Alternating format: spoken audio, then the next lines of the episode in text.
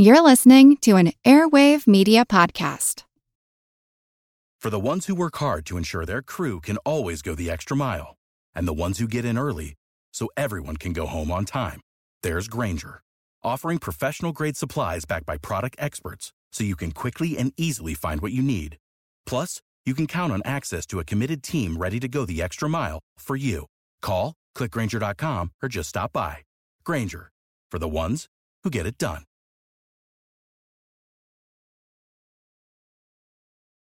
It is very natural that in a pop culture sense, especially as piracy became much further removed, began to be looked upon as a very romantic, kind of sort of anti establishment group of people.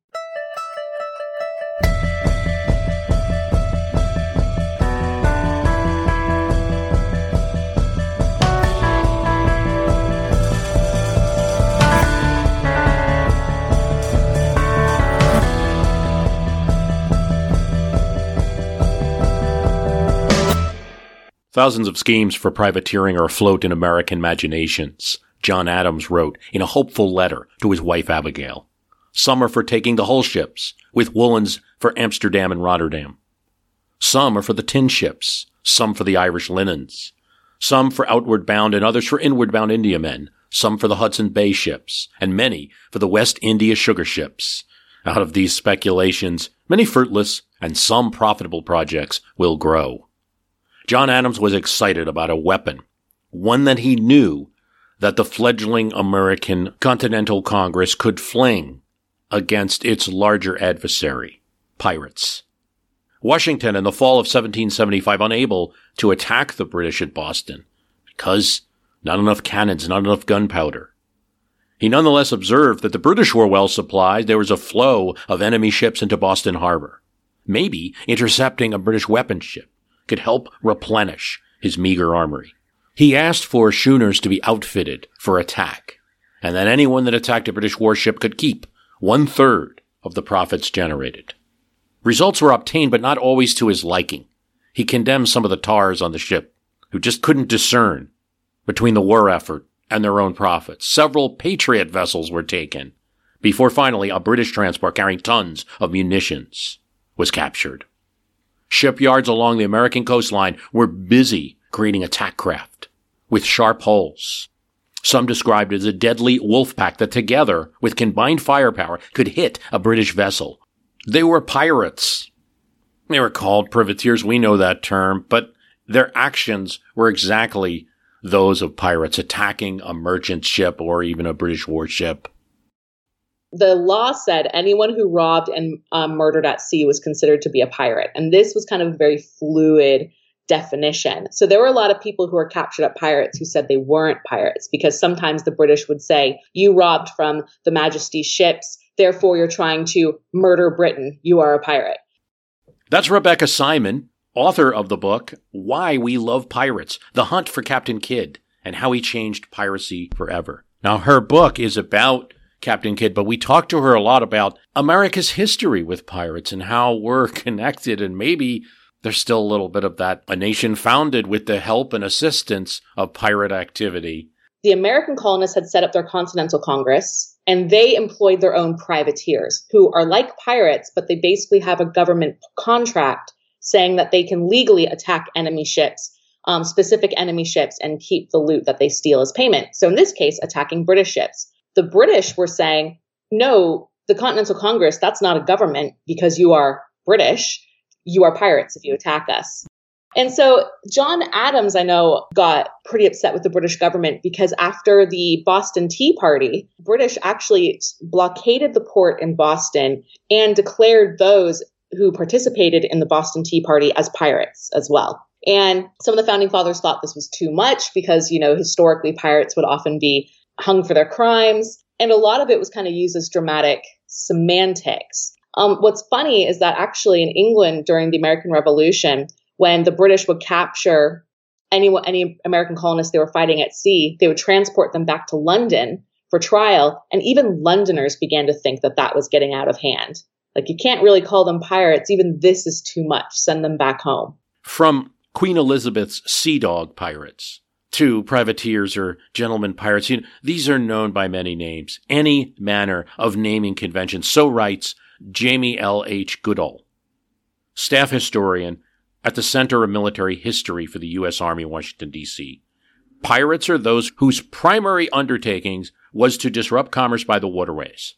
For me, there's not much that differentiates pirates from privateers, and the only thing that differentiated them was perspective.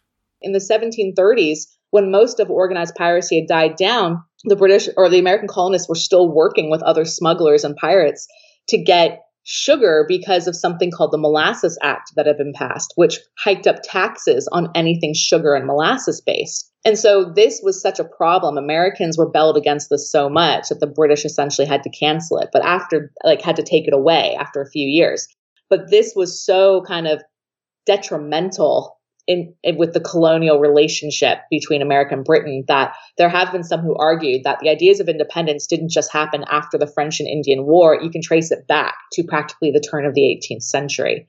There were a lot of people involved in, in, in the action. Benjamin Franklin, the American minister to France, was helping to implement Washington's plan to not only punish the British, but to keep more of the British fleet in their waters away from North America.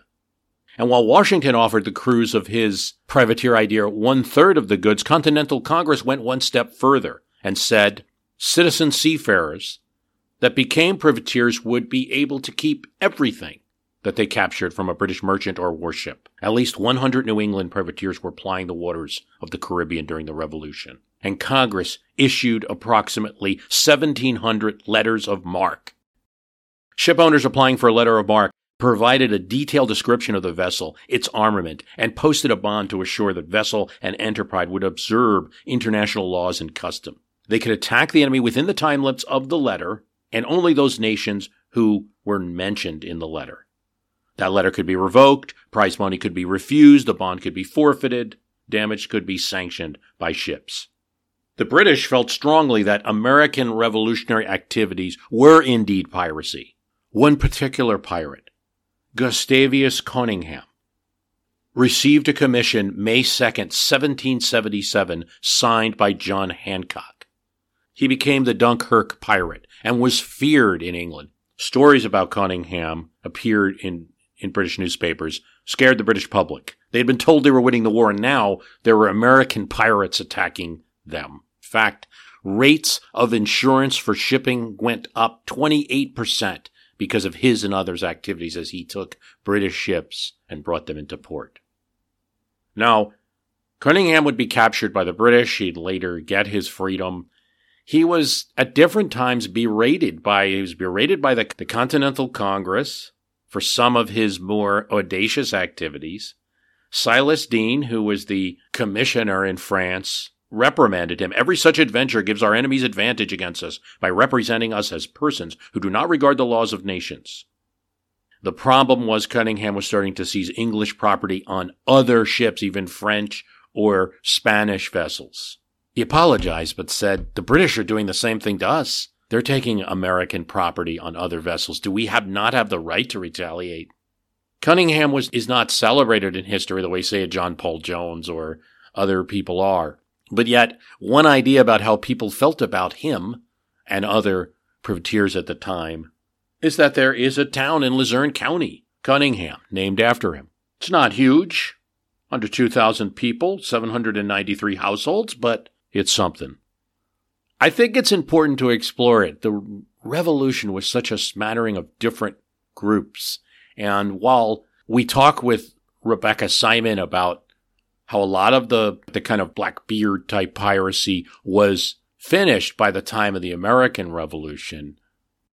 That pirate thinking and smuggling and other related activities were so important to the American cause that it's hard to envision how history would have unfolded without it. Piracy has always been a source of fascination pretty much throughout human history, um, even in ancient times. But the time period the book covers is what we call the golden age of piracy, so the late 16, early 1700s. During that time period, there were people who actually did have good relationships with pirates because pirates often brought in smuggled goods that they couldn't that colonists couldn't get otherwise because of trade restrictions that the British had put on because mm-hmm. they were trying to cripple their competition's economies by blocking all Spanish and French trade to the colonies. So pirates brought in those goods. Also, pirates were known to be these people who kind of sort of broke the social norms in a way for lots of reasons. One, they were able to break out of their social class. Back in the 1700s, if you were born poor, you stayed poor. Many pirates, um, no matter their birth, were able to actually become decently wealthy, provided that they did well enough and weren't caught. When they were captured, they were publicly executed by hanging. Lots of criminals were, but pirates were a bit different because in England, in London, they were taken to the banks of the Thames at a place called Execution Dock rather than what was called the Tyburn Tree, where pretty much everyone else was executed.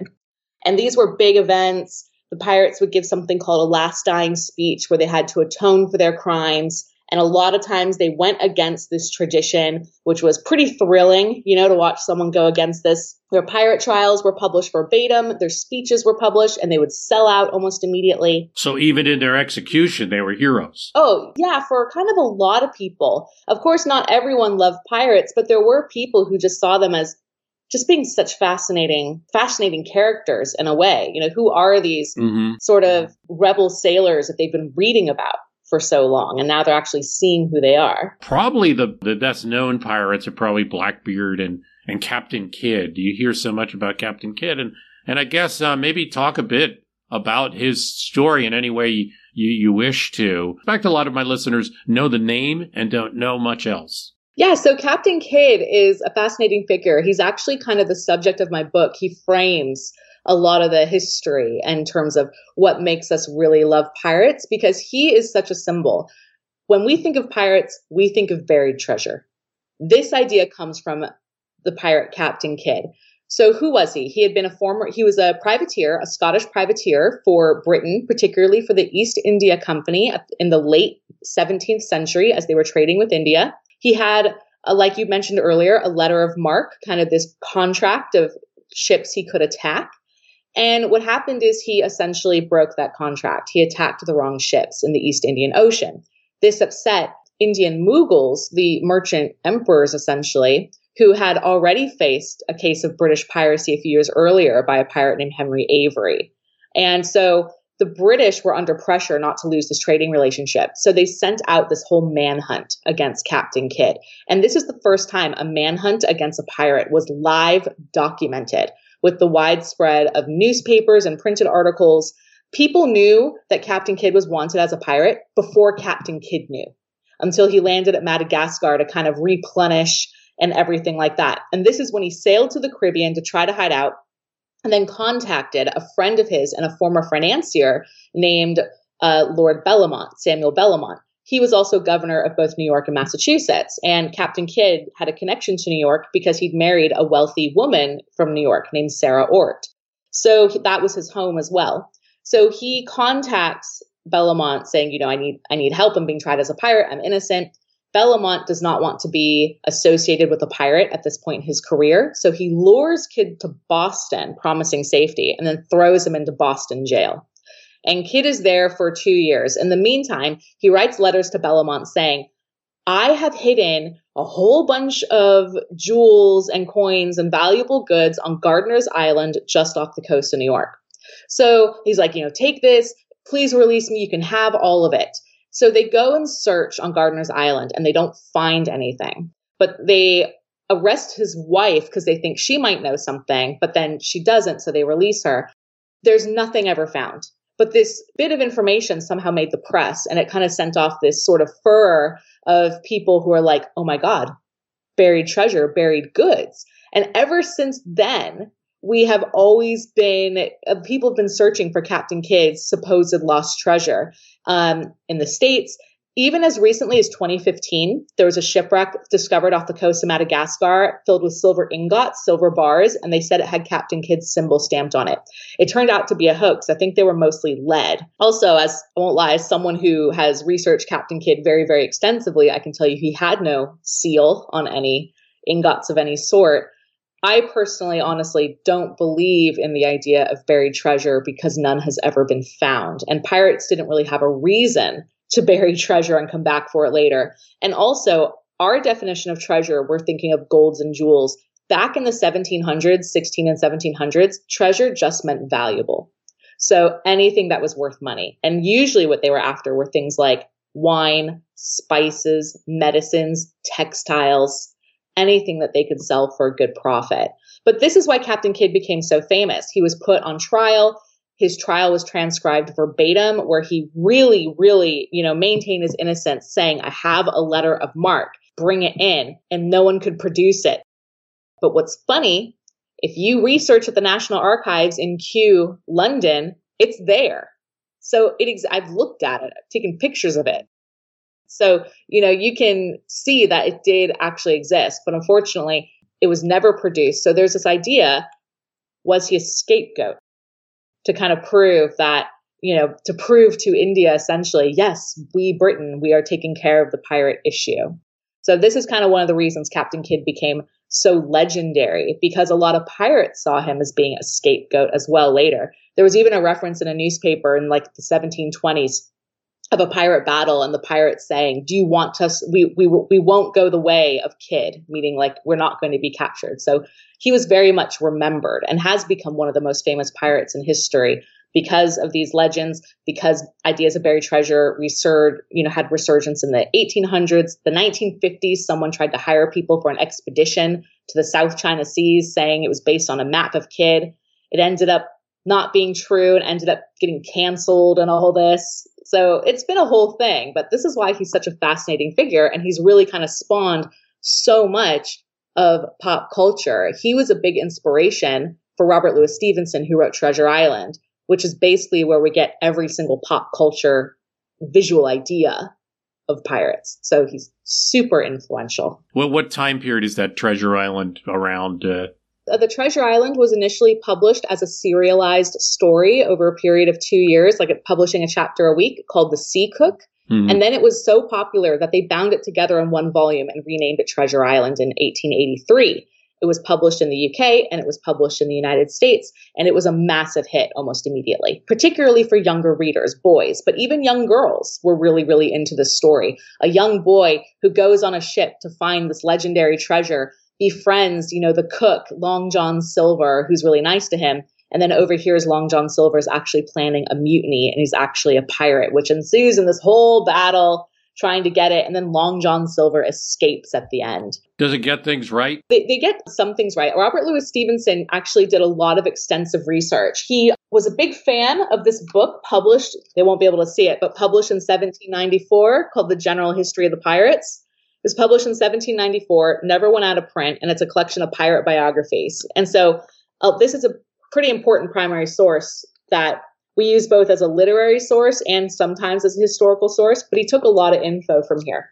Oh, that's great. So he got details about, you know, the importance of pirate rankings and um, pirate lifestyle on the ship in terms of ship lifestyle. He, the pirate type of battles that took place were very accurate and based very much on different battles that were recorded in this book. But what's also quite interesting is that he also took a lot of inspiration in terms of their physical appearance from American Civil War veterans because he did a tour of the United States. So the idea of missing limbs, such as Long John Silver's peg leg and the eye patch, was actually inspired by a lot of Civil War veterans who were missing limbs and had to wear eye patches and that sort of thing. But it also very much stands to reason that life at sea is very hazardous. So a lot of sailors probably already had that anyways. And the whole idea of a parrot on the shoulder, pirates were known to sometimes keep tropical pets like that from the areas that they sailed.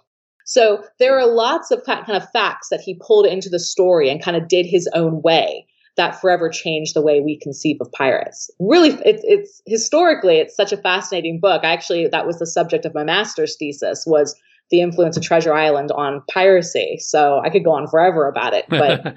that is no, it is interesting, particularly the part about the Civil War that uh, maybe there was some influence from seeing so many people coming back from the Civil War and then using that imagery into the into a pirate book written later. For the ones who work hard to ensure their crew can always go the extra mile, and the ones who get in early so everyone can go home on time, there's Grainger offering professional grade supplies backed by product experts so you can quickly and easily find what you need. Plus, you can count on access to a committed team ready to go the extra mile for you. Call, Click Grainger.com or just stop by. Grainger, for the ones who get it done.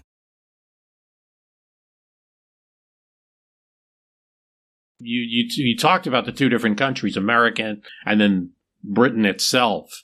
And uh, maybe you could talk a bit about that, like the views of pirates, say, if one was living in London or if one was living in Boston or Charleston. So there definitely was a difference depending on where you were. Um, in London, pirates, for the most part, didn't have a humongous direct personal effect on Londoners. Um, they weren't exactly coming into London and attacking. So most Londoners, they were hearing about pirates through newspapers and other sources of news, perhaps other officials. There were laws being passed against pirates. So Londoners knew that these were, you know, these maritime criminals robbing our country, but they were really quite removed from it, which would kind of lead to, again, this sort of morbid fascination when they were kind of suddenly arriving in London to be put on trial and then to hang. In the American colonies, it was quite different depending on where you were. If you were, say, in Boston, in New England, you, for the most part, probably weren't a fan of pirates because most of New England very much relied on maritime trade, the logging industry and the fishing industry in particular. So pirates were a massive, massive threat. Starting from the mid Atlantic further south, like Philadelphia southward, mm-hmm. the attitude changes quite a bit because there's so many trading ports in places like Philadelphia, Providence, Rhode Island, Charleston, and then, of course, throughout the Caribbean. They are the ones who depended a lot on the smuggled trade that pirates were bringing in.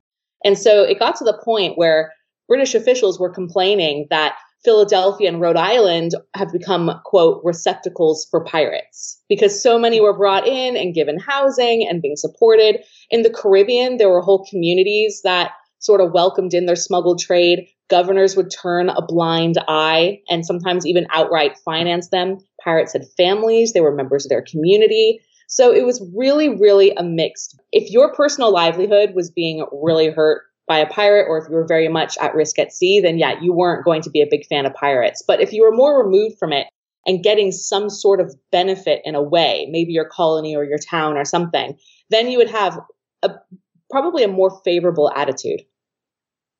Is there anything that that you um, recall a founder, one of the people we might consider a founder? I don't like the term.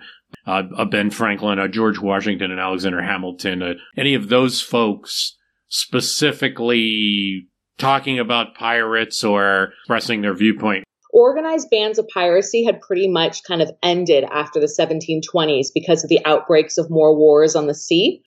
But what's interesting is going into that time period, the founding father time period in the American Revolution, is that piracy as a concept really came back because a lot of the American Revolution was actually fought on the sea.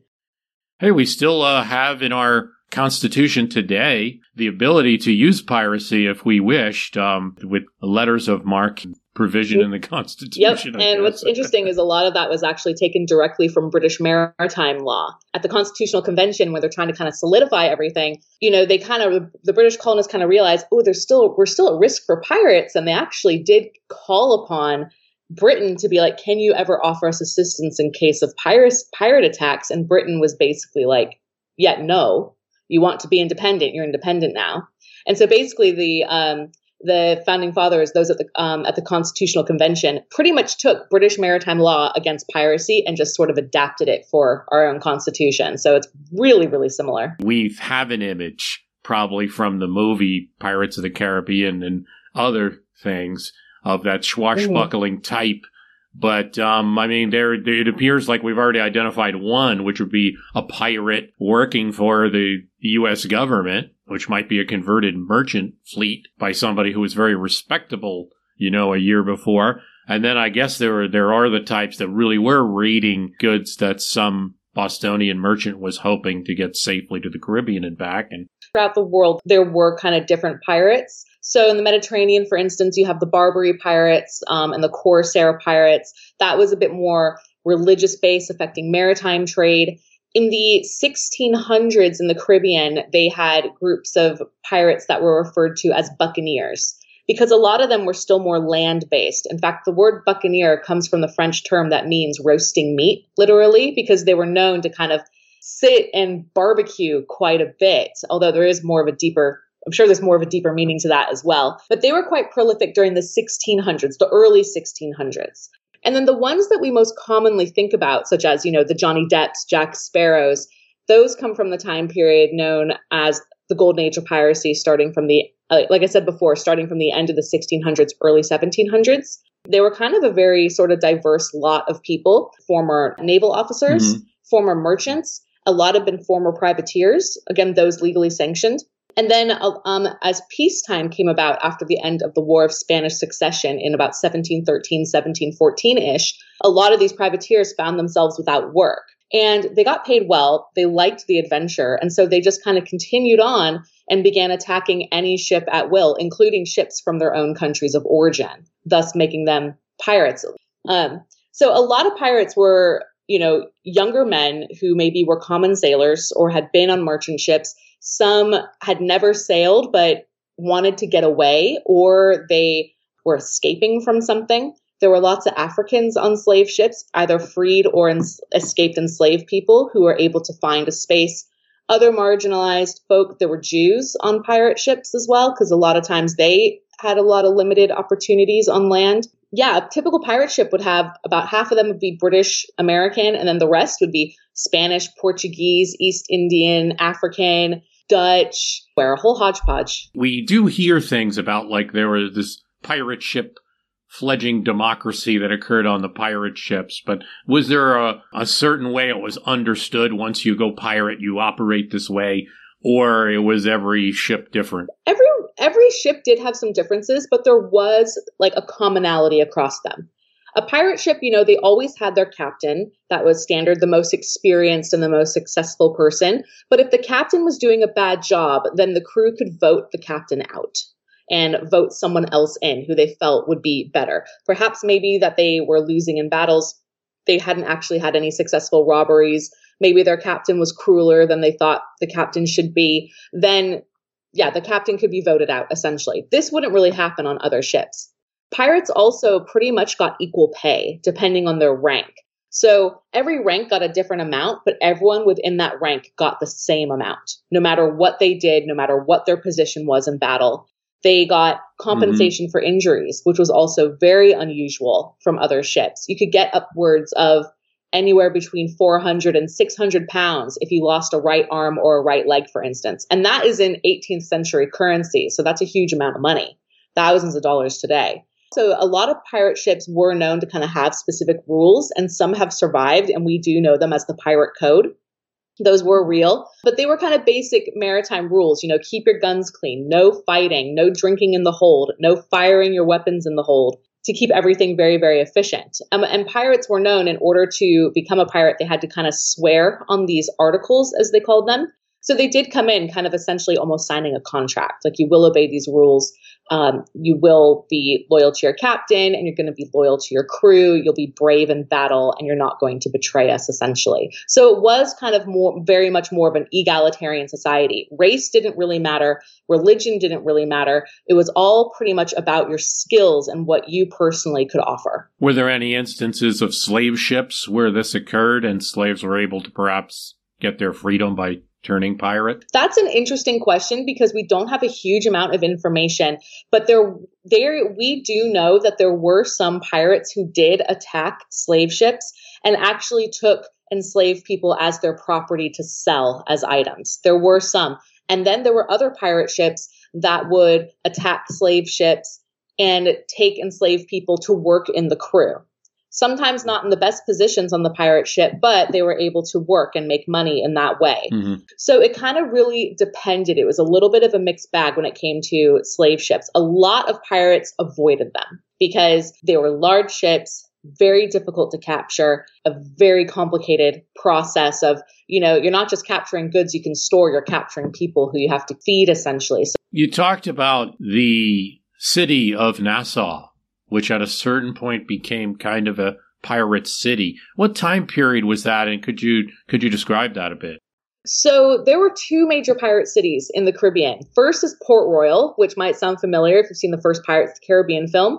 It's a little island just off the coast of Kingston, Jamaica. And that used to be kind of a pirate haven because a lot of sort of degenerates settled there in the 1600s.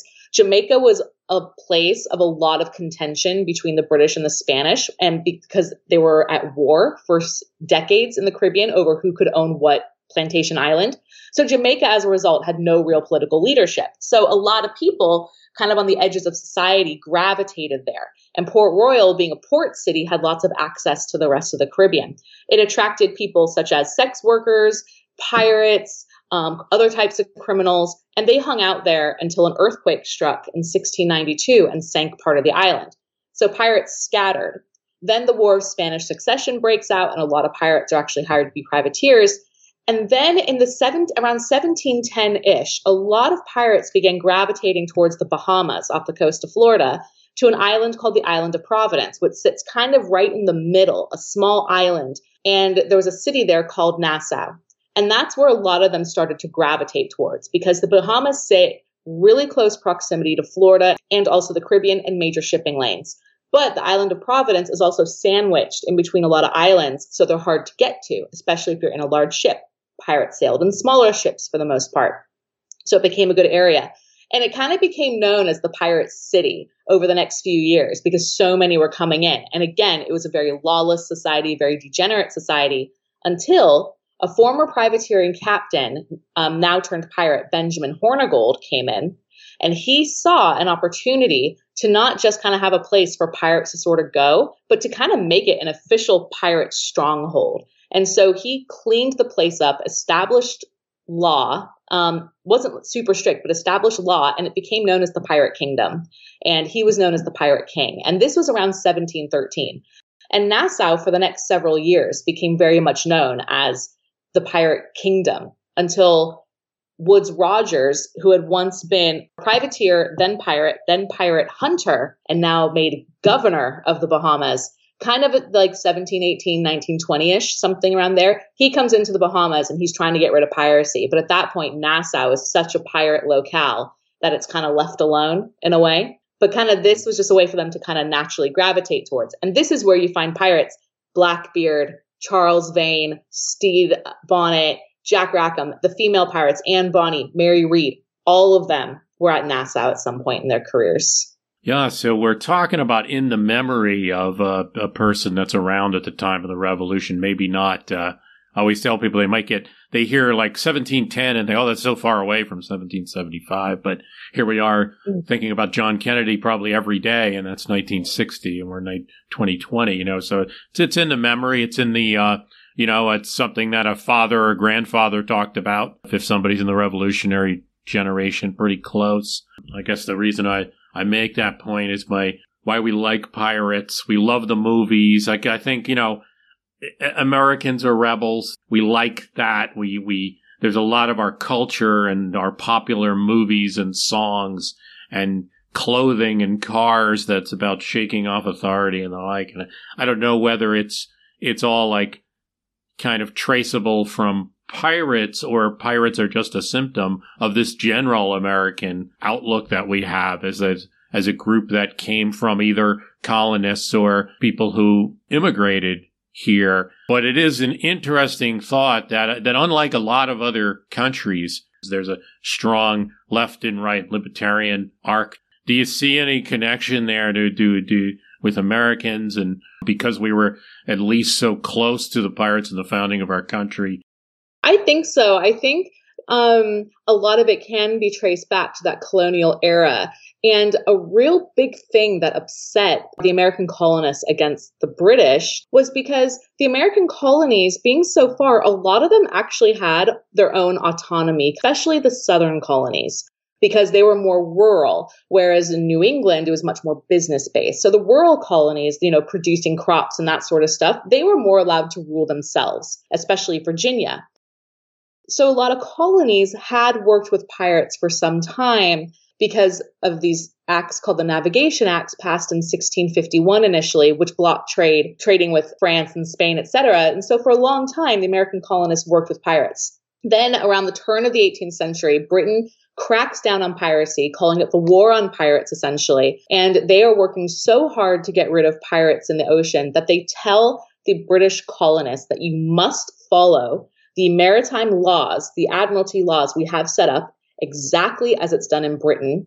And if you help pirates and you don't try pirates, you will be considered a pirate and suffer the same punishment. You have to do it exactly as we say. And this really upset colonists and governors who were very used to ruling on their own and now suddenly had a lot of this, for lack of a better term, kind of independence at the turn of the 18th century, you know, was kind of stripped away. And so a lot of American colonists, maybe not the governors because, you know, they had, they were so tied to the British authorities and the crown, but a lot of colonists were happy to really kind of go against these mm-hmm. rules and still trading with pirates.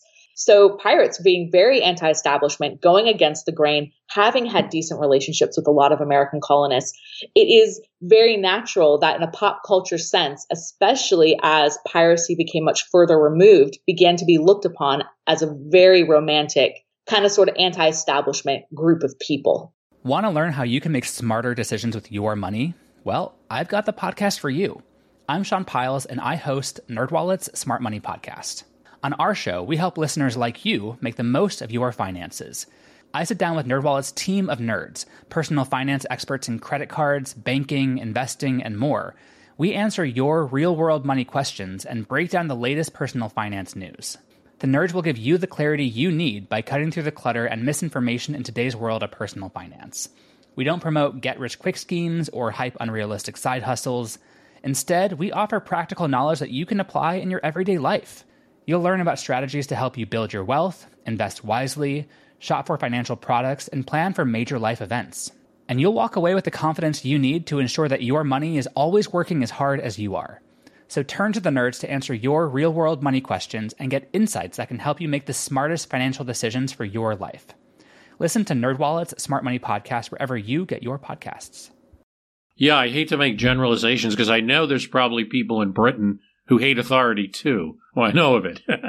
I mean, but um, it does seem like in, in, American politics, like no good can come of authority versus thinking that um, generally no good can come from anarchy or we have to, no good could come from chaos. And this is a country with a lot of smuggling in its background. Hancock was a smuggler. We did a lot of uh, business to get gunpowder in in order to even have a, a chance at a rebellion. Yeah, breaking the rules is is how it all started, and that anyone would think it would change over time, um, especially when the people that are added to the population are either descendants of those who rebelled or people that came from other countries and left for a reason. So there's a lot of, we shouldn't be surprised, I guess.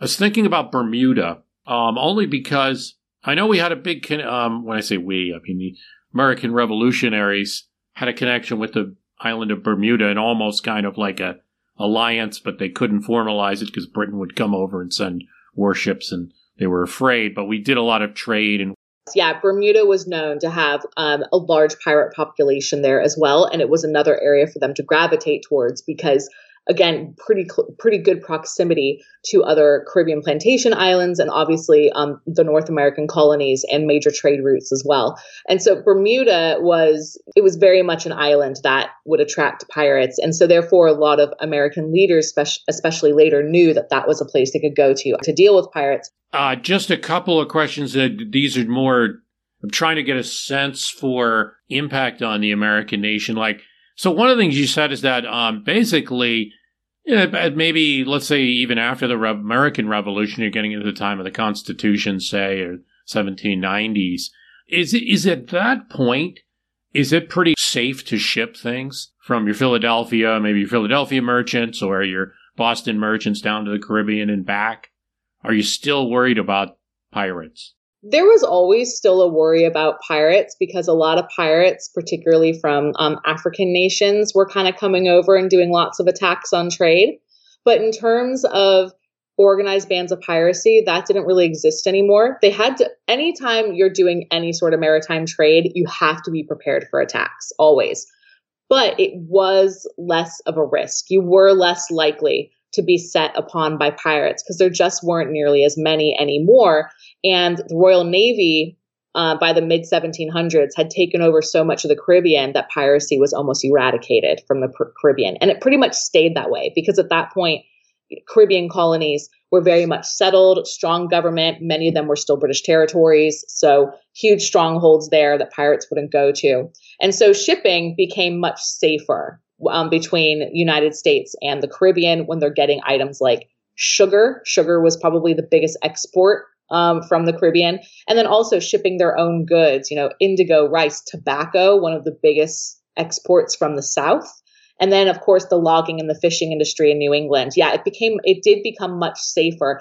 But during the American Revolution, a lot of it stopped because Britain, in a way to try to cripple the American colonies, blockaded almost all the major ports in New England and parts of the South so they couldn't trade. So in the American Revolution, a lot of people think of it as such a land based war, but actually, at least half of it was very much maritime based because of this. So after they became an independent, we became an independent country. Yes, the threat of pirates was less, but we always had to be prepared. And I know there's the Barbary pirates, and I haven't gotten into it because I know that was more like a nation sponsored and gets into Jefferson and the, the war in Tripoli and all that. But I know they had to worry if they were sending ships over there. But what about the uh, risk of, um, let's say, the risk for the average merchant in Philadelphia or in Boston or Rhode Island that their crew you know, the risk that their crew might mutiny, did that lessen by the time we're getting to uh, trying to put the listeners kind of in the time period where there'd be less of this stuff or more of this stuff? Um, was it less likely that, say, a crew would mutiny in, you know, maybe after the period of the Constitution? Oh, yeah, definitely. And mutiny was actually a lot rarer than we think. It was very risky to commit mutiny on a ship because it pretty much meant certain death by hanging.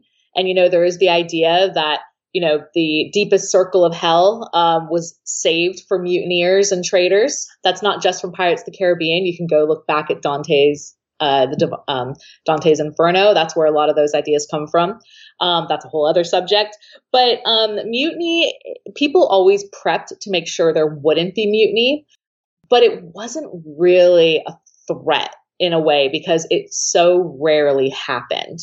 Um, but there was even a less likely chance it would have happened after the American Revolution because ships became more advanced as technology was improved was improved.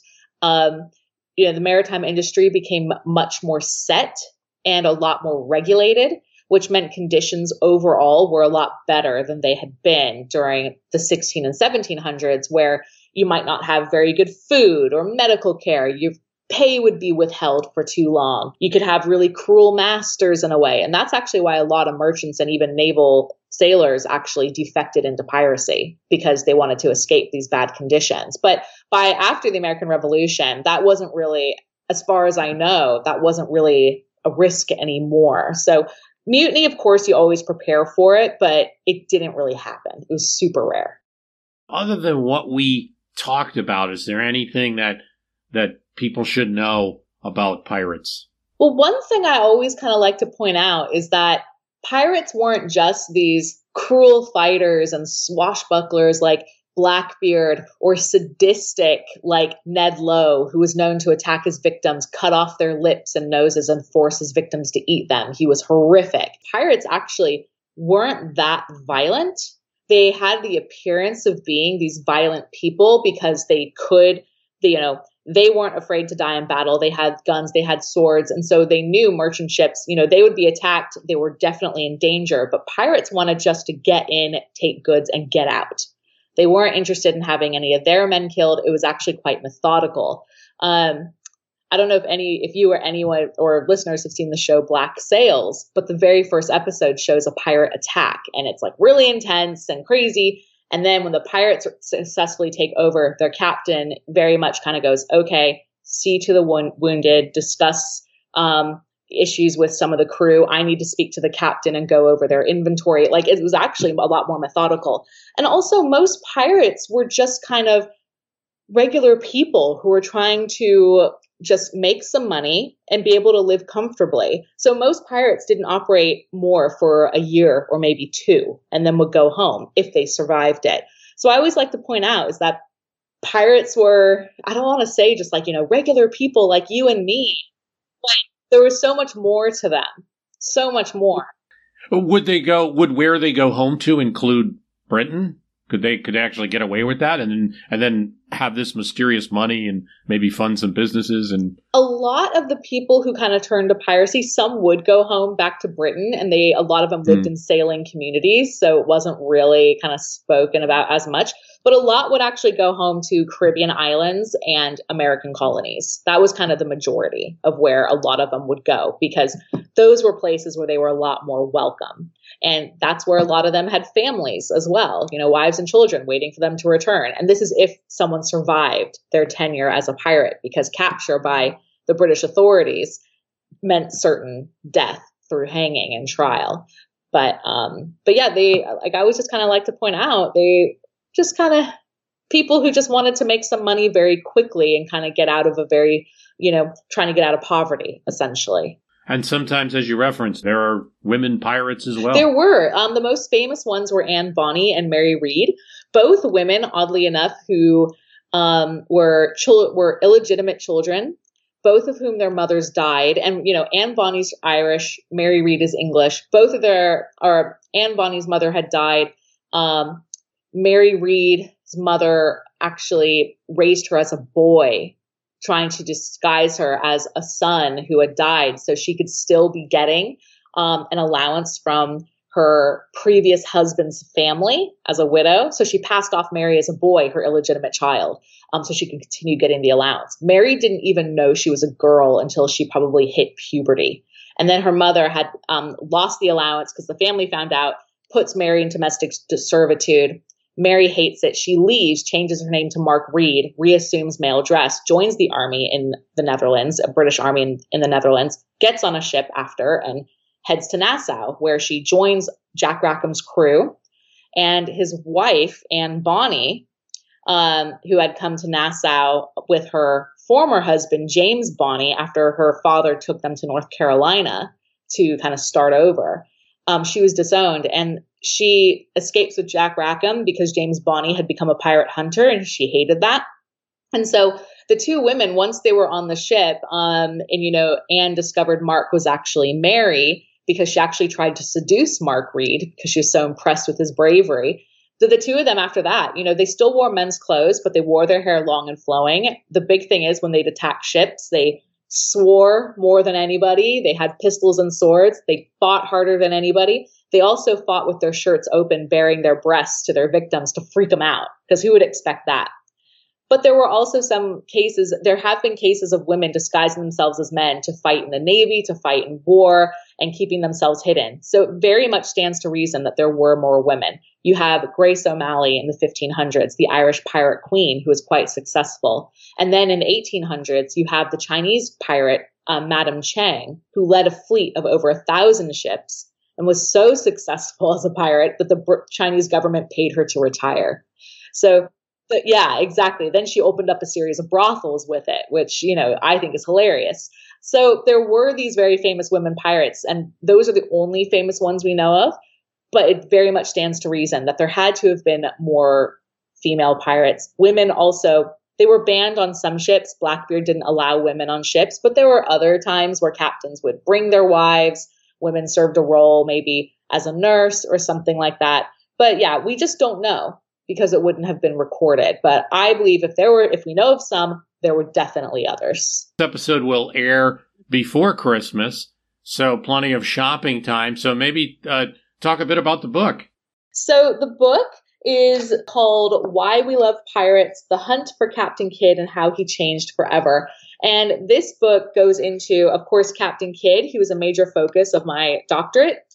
Kind of, he kind of started my interest because my PhD was on public executions of pirates. And I kind of took a lot of that information and essentially turned it into this book. And I specifically wrote it for a popular audience rather than just an academic audience. So the book goes into, you know, who pirates were and where they operated and why. And then it goes into how they became so infamous. It includes a chapter about Captain Kidd specifically. Um, I include chunks of his trial transcript and his execution sentencing, which is very dramatic and in some ways quite harrowing. And then I go, and then the book also covers, um, you know, pirate families, the effect that deaths of pirates actually had on their families.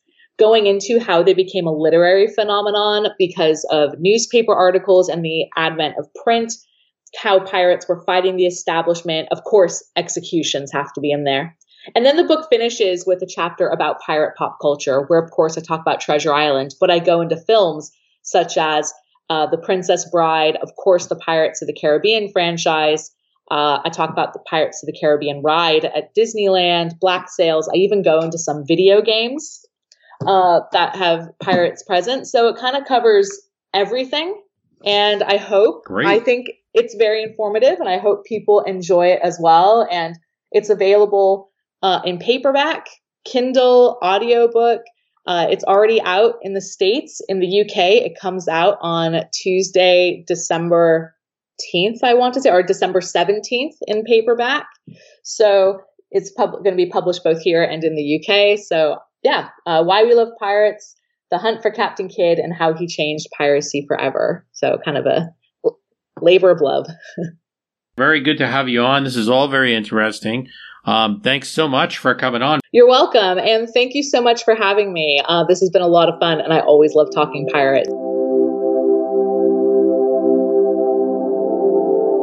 I want to thank you for listening. The book is Why We Love Pirates The Hunt for Captain Kidd and How He Changed Piracy Forever. The author is Rebecca Simon, PhD. We want to thank her very much for um, coming on the show. If you're looking for a nice uh, Christmas gift, it's under $20. Nice price. Here's some good stories about pirates and also um, a little bit of debunking of some of the myths, while confirmation of other um, myths. Uh, hint. Yeah, they really did drink a lot of rum. Thanks for listening.